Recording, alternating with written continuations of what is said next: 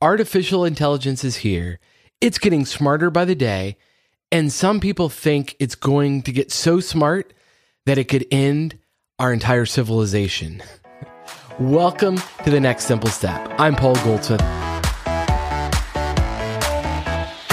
And today I want to give you some hope. I don't believe the doomsdayers. In fact, I want to share some good news with you and three ways artificial intelligence can actually be used to improve your life. First, let's address the existential concern. This question from an actual reporter, Peter Doocy, at a White House press briefing was astounding. There's an expert from the Machine Intelligence Research Institute who says that if there is not an indefinite pause on AI development, this is a quote, literally everyone on Earth will die. Would you agree that does not sound good? uh, Your delivery, Peter, is quite it's quite something. It sounds crazy, but is it? Uh, all I can say is that there's a comprehensive process in place. We put out a blueprint back in October, as you know. I don't have anything to share. Uh, we have seen the letter. We understand what their concerns are. Uh, again, a comprehensive process. We're going to let that we'll let that flow. So, is President Biden worried that artificial intelligence could become self aware? Look, we are, again, there's a comprehensive process. Uh, we are taking this very seriously. We put our blueprint out uh, back in October. I just don't want to get ahead of our findings and what that uh, what that's going to look like. Uh, but it is a cohesive federal government approach to AI related risks, as you just laid out in a very dramatic way. Uh, but clearly, is there anything more dramatic? I mean, you just read it. Literally, everyone on Earth will die. Pretty, pretty dramatic. Pretty dramatic. Um, we're going to move on. That's real. That's the press secretary for the United States of America. Pretty dramatic. We're going to move on. Oh, so should you be concerned? For sure. There are huge ethical concerns to ponder and work out, but that's true of any new technology. Think about the internet, or before that, television, and long before that, the printing press. All have been used to bring harm, to spread misinformation, to cause problems, but also those technologies have brought the world closer together and brought connection and education. They're powerful tools. Ultimately, with any tool, we get to decide how we're going to use them.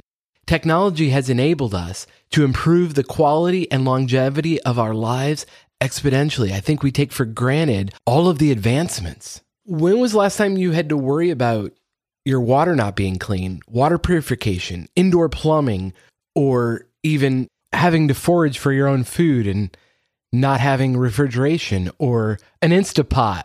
So much technology has made our life better. If all you read is the news or social media, you might miss that for most people on earth, this is the best time in history ever to be alive. The number of people who live in extreme poverty is fewer than one out of 10 people. In 2020, the global poverty rate was 8%. A hundred years earlier, in 1920, it was 70%.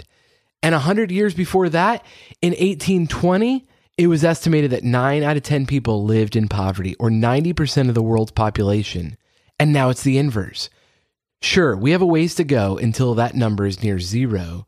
But what incredible advancement to go from 90% of people being in extreme poverty to less than 9%. That's amazing. And now, with artificial intelligence, I believe even more people will be relieved from poverty. Just think about it. In India, for example, which I had a privilege of visiting a number of years ago, that country continues to develop and cell phones have been a big part of the story there as cell phone technology has spread across the population. It has enabled people to have access to micro lending and to actually build entrepreneurial businesses and access to the world's knowledge through their cell phone. And as we know, education is a key to alleviating poverty, and artificial intelligence can be used as an educational tool. In fact, AI is going to change most everything about our lives in the coming years, and yet not the most important thing, which is what it means to be human, to love, to create, to connect, to have emotions. Artificial intelligence does not replace any of that. It's going to free most of us up from doing repetitive, mindless work for sure. It's going to eliminate some jobs. It already has. In factories, in grocery stores, think about the self checkout, even on farms. It's going to enable you to learn anything you want to learn and free up so much time.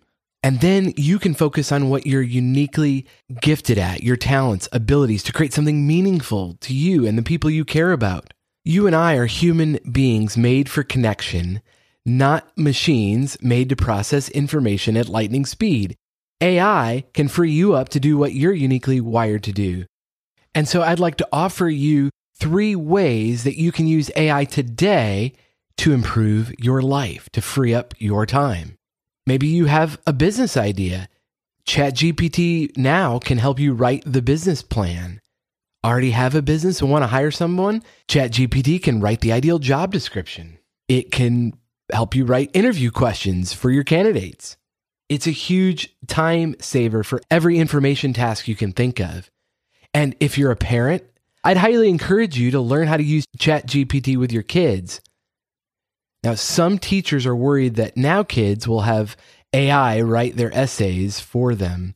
Sure, it's possible, but AI is going to be a bigger part of our kids' future anyway, so we might as well learn it alongside them. It's not going away. And if we figure a way to teach kids to use it, we can do that responsibly. ChatGPT now can actually be used as a great tool to spark curiosity because the outputs you receive are only as good as the input you put in. For example, kids or even adults for that matter can ask ChatGPT for story prompts or writing exercises. You can even ask it to test your knowledge on literally any subject. Every kid loves games. So gamify it and ChatGPT can be the best tutor in the world and best of all, it's free. While we've only scratched the surface of what AI will become, those three examples writing a business plan, a job description, or teaching your kids a new subject by gamifying it I've experimented with all three use cases. It works. It's amazing. I'm still learning how best to use it. If you haven't tried it yet, now's a great time. And don't let the fear mongers freak you out. AI is still artificial intelligence. It doesn't have a soul. You have a soul, and that can't be replaced by any computer. People are always going to crave human connection.